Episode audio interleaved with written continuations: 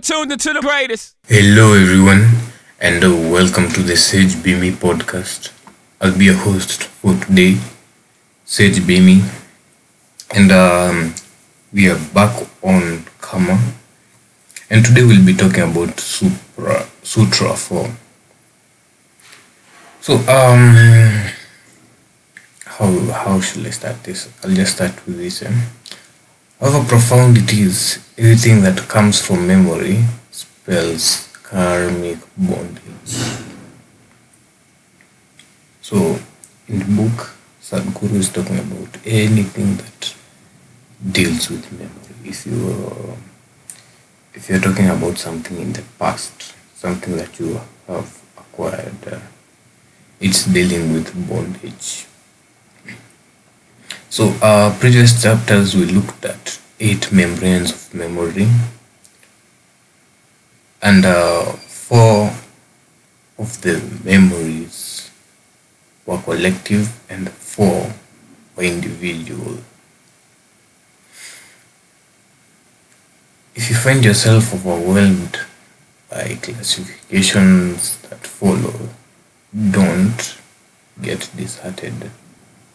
So, um, he basically said the reason why he included all these different classification is so that you can understand the intellectual precision and sophistication in which yogis and sages were capable of. So, even if you simply read the categories without making attempt to remember them, you will have a deeper and richer understanding of the subject. The workings of karma are complex, but classification is one simple one. Repeated myself. so let's get deep into the consequences of karma or categories. Eh? Karma is consequence. Before every individual is one vast storehouse of karma, like there's just this one big karma on all of us. So um Sadhguru called this accumulated karma Sanskrit in Sanskrit termed as Sanchita. So uh, we'll be simply calling it accumulated karma. That's the whole warehouse. This is like a great warehouse in which all eight types of memory are contained. There's elemental, atomic, evolutionary, genetic, individual, sensory, articulate, and inarticulate. So basically, every human carries this type of karma. So in this vast storehouse of karma, there's an important dimension called allotted karma. What is allotted karma? Well, let's get into it.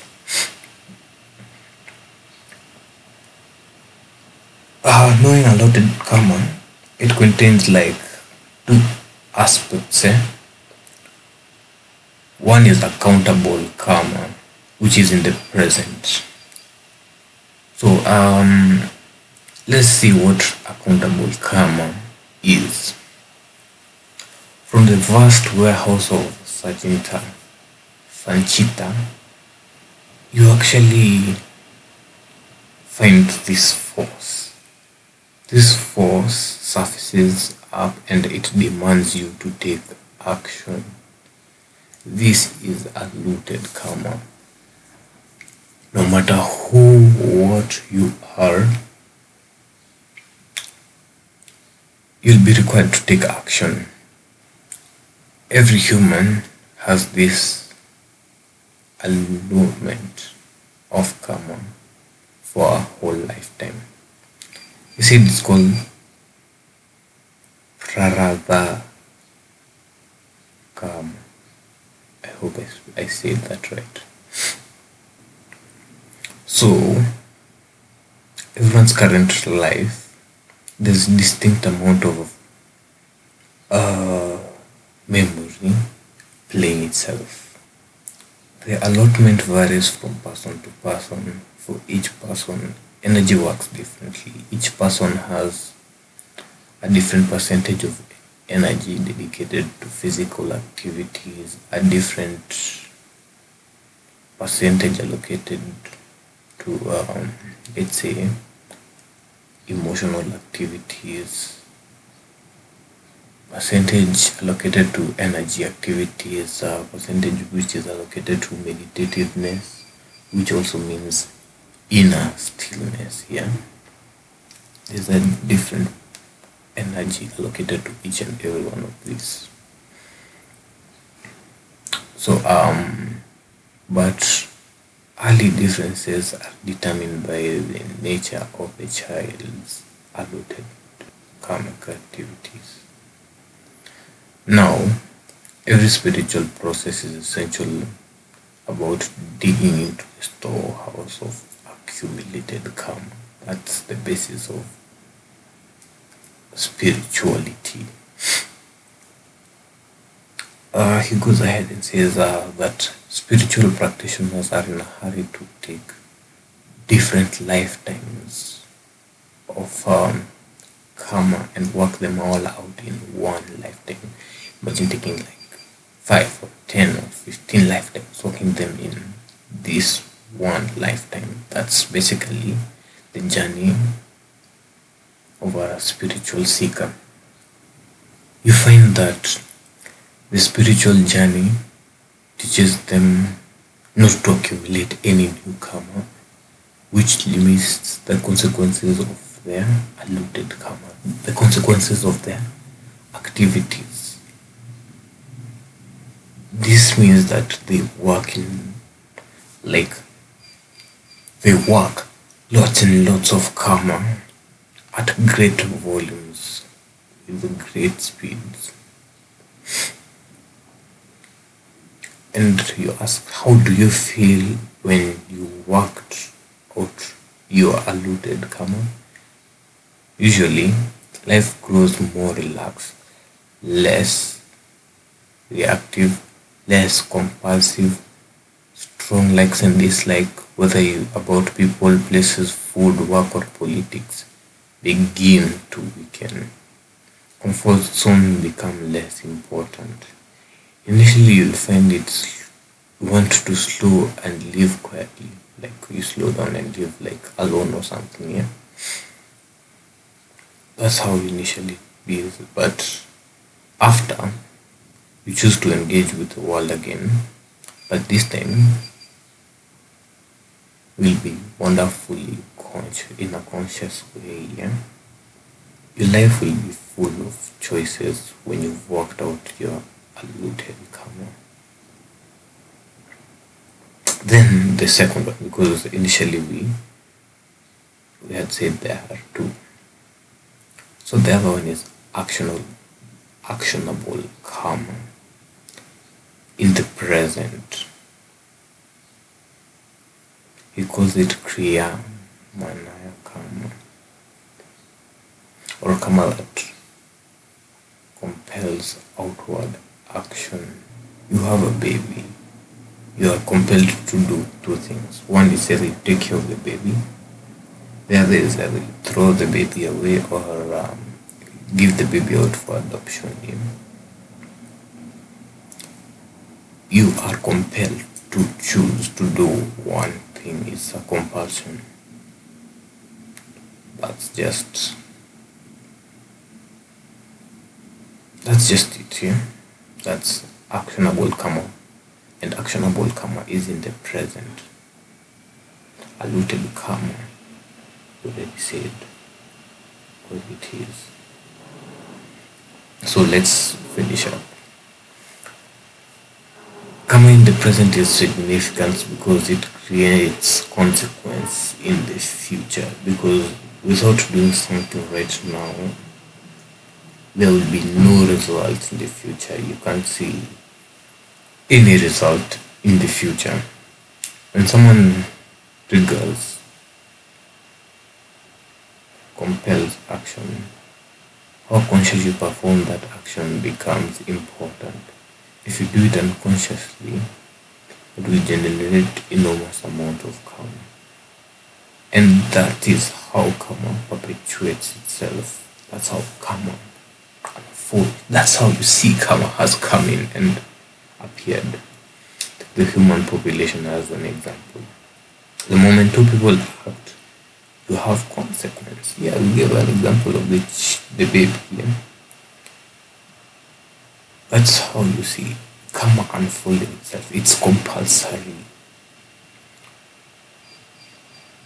You can alter your future simply by performing the right kind of action in the present.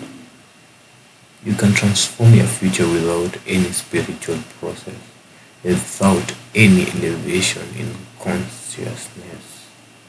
When you perform the right actions today, positive future is assured. Like you're going to school to do what? To study. If you study consciously, then most probably you'll graduate because you're immersed in the moment. But if you're doing it unconsciously, that's another thing. You get. I hope we are not losing anyone. So, um, if you become meditative, you go a step further. Every spiritual tradition has encountered people, has encouraged sorry people to meditate for this reason.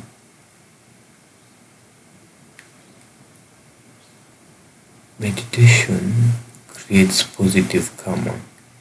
You stop breeding karma altogether. Like there's no new karma because you started meditating. In all spiritual traditions, you become ascetic, meaning just this. You stop breeding karma consequences. Like for you, you don't have consequences dealing with karma. So he went ahead and offered a couple of examples. One he took um, if if you are enjoying a four dollar coffee, yeah, it doesn't matter if you have four billion in the bank, if you're broke, it doesn't matter where you stand. What matters is you are right there, then enjoying that four dollar coffee. He says that he's offered a couple of books. He's uh, he plays golf. He does yoga, hence he's considered a yogi. I put a quote there. And uh, he said that because he plays golf, it doesn't make him a golfer. Because he writes books, that is not what makes him to be an author. Because he does yoga, that does not make him a yogi. What does he mean by this? Like, he performs the action from a point of inner being. Like, I'm not doing this activity because I'm a billionaire. I'm not doing this activity because I am a yogi. The yogi is within me. It comes out. It just shows itself. I am a I am a businessman, yes. I'm not doing business because I'm a businessman. Inside me, it's just business. So when I talk, whatever I do, it just shows that this guy is a businessman. Like, um, this guy is social because within him, he socializes. That's just within him, yeah? That's what he's saying. He does not operate from this point unconsciously. He knows what he's doing because it comes out from within him. And um, he embraces it. So um, let me just read a portion from the book itself. As a guru, when I am conducting a spiritual program, I am in a particular mode. If I embrace everyone before me with tears of joy and inclusiveness, it will not breed any karmic consequence. But if I do the same thing only with one person whom I am well, whom I know well, if I choose to meet another gaze, I will always pick a totally unknown face as soon as you focus on someone you know and talk to them, it can turn into a, an entangling process. It will breed consequence for them, for me, and for the entire situation. However, if I am developing a project, I do, of course, talk to intimate, intimate groups of people. I know this will not breed any entangling consequences from them because what we are involving is not about them or me, but about a larger vision. This is not entanglement because it is an all-inclusive involvement. There's nothing selective about that.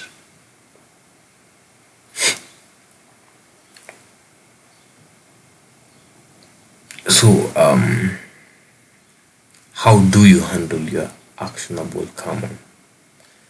Which this is like mostly the best, the most important. So, um, you personally may think that you're being spiritual, but you may simply be spiraling into entanglements. Like you're walking into entanglement, but you think you're being spiritual. So, um, he just simplified uh, how you could classify karma in like, I think three steps, yeah? So uh, he went ahead and said you could see the unconscious mind as accumulated karma, sanchita, like all of it. Yeah? The subconscious mind as the allotted karma, prarabdha, and your conscious mind as the actionable karma, the present, kriyamana. It's not entirely accurate, but you can like grasp the idea when you put it that way.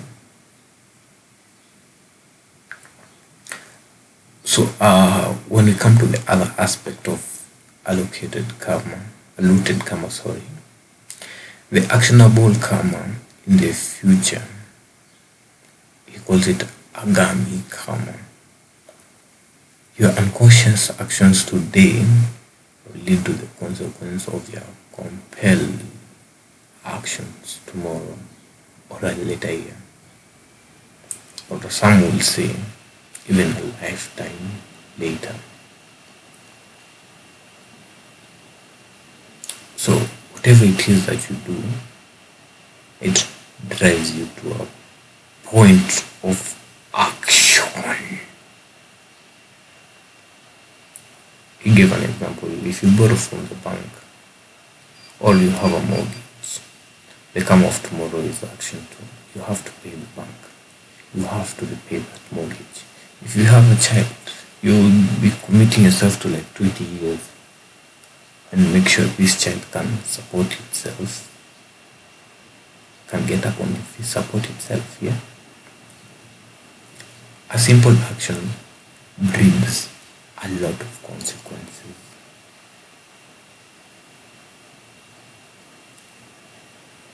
So, uh, this is what basically brings to the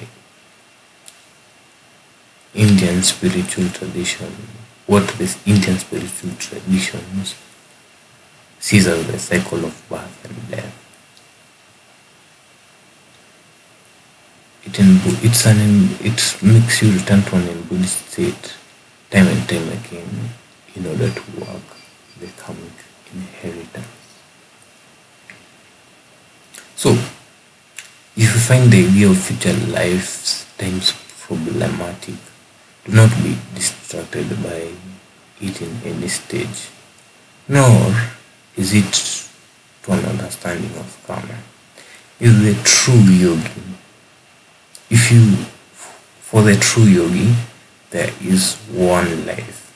Yesterday you may have been dressed in one way, and today you are dressed in another way. Life, however, is unchanged. If you handle your actionable karma in the present consciously, you will not breed any compulsive actionable karma in the future. That's the key to handling memory. But uh, there's nothing wrong with having a bank loan, and there's nothing wrong with having a mortgage or a family. The more complex your karmic memory is, the more varied and interesting your life becomes.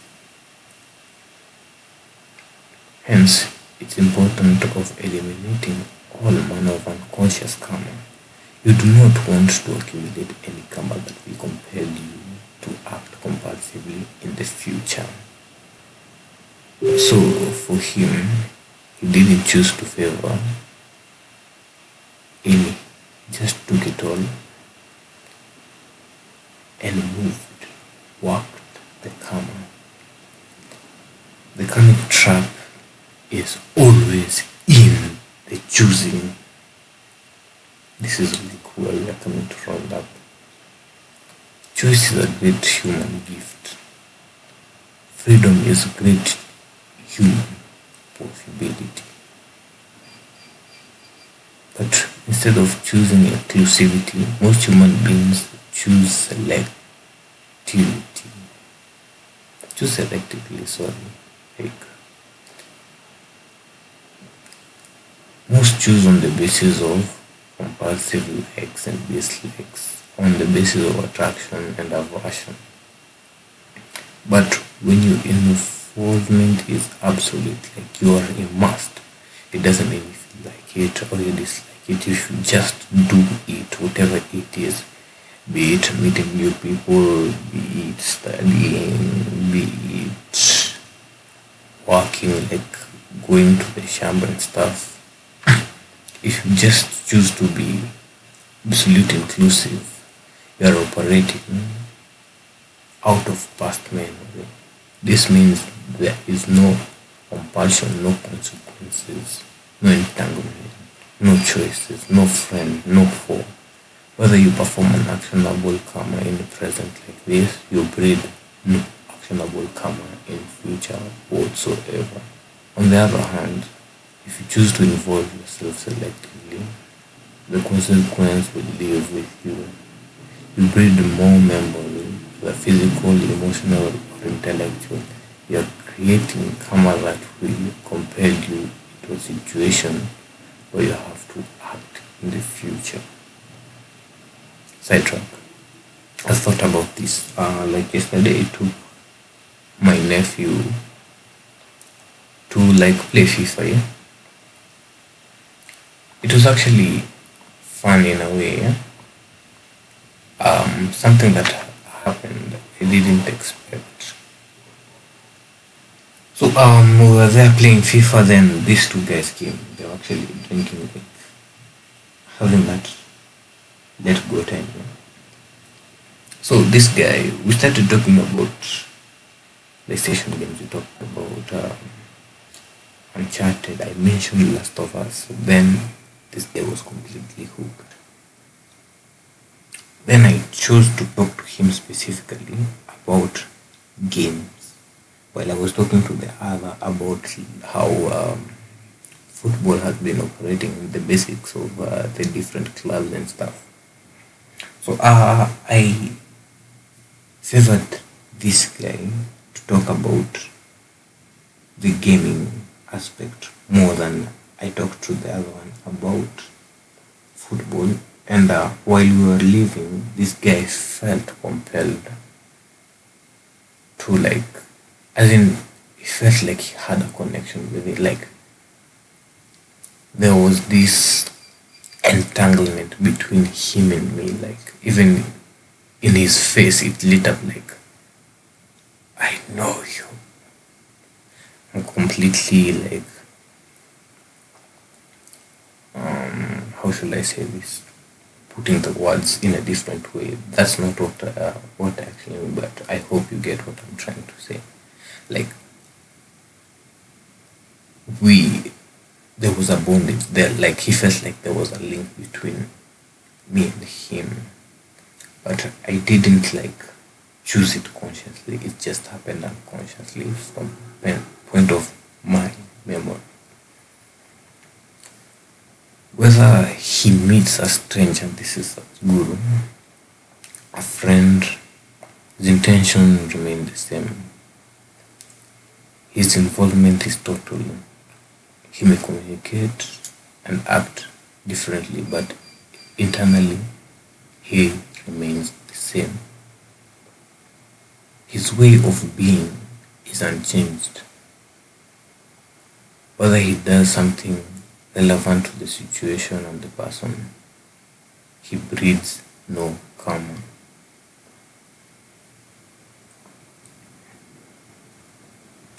Here's the central problem.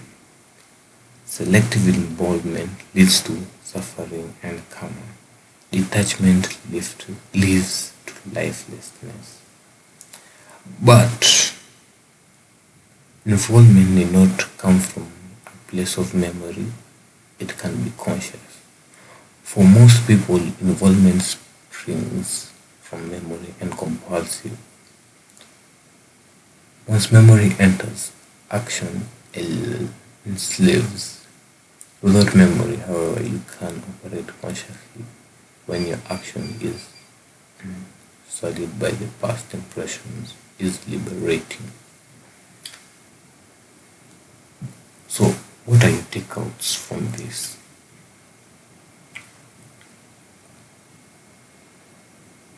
There's inner stillness. When you have inner stillness, I'm going to dumb it down like, like really, really dumb it down from what he said. Inner stillness is basically about um, how should I say this? Like within you, you know, you'll have thoughts, like different thoughts. You'll have thoughts about what am I going to eat today? I'm going to eat breakfast. That's sausages. After eating sausages, I'm thinking about lunch. I don't like chips, so I'll go have chemo. And then you're like, what if I don't like that chemo?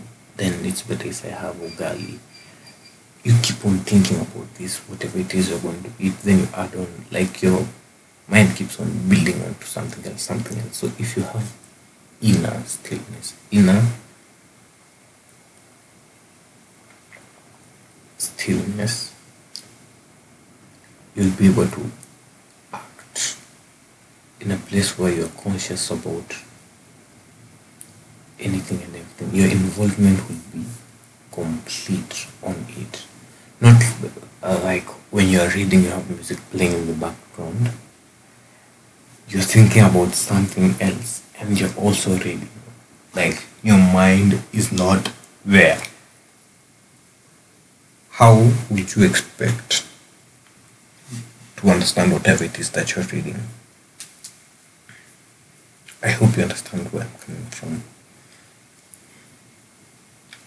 So once within you, you have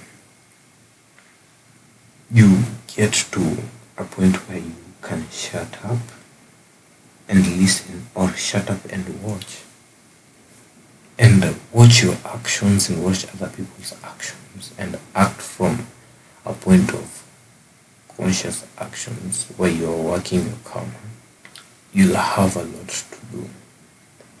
But that's all for today folks. Uh, i'll see you in the next episode where we'll be talking about from being to doing to having